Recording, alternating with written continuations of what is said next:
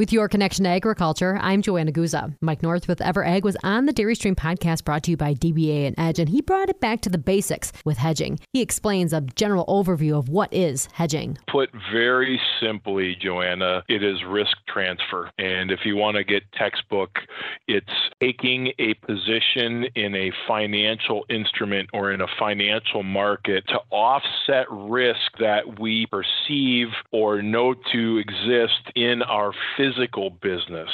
We are trying to avoid something that is either inevitable or perceived possible by taking action elsewhere. It's very akin to buying insurance. We pay a premium so that we can ultimately have coverage against the thing we don't want to have happen. Really, hedging is no different. We're being proactive about risks that we see in our business and then taking action against it using the tools that are available in the marketplace. And why do people hedge? Because they don't want to suffer from surprises. And the, the reality of hedging is that you start to create predictability in your future. You start to absolutely manage profitability and margins and some of those external risks that you know are present, but you just don't know when they're going to show up. And so when you transfer risk through the process of hedging, you ultimately create predictability in your overall business. Would you say the popularity of hedging has increased? I would say the popularity along with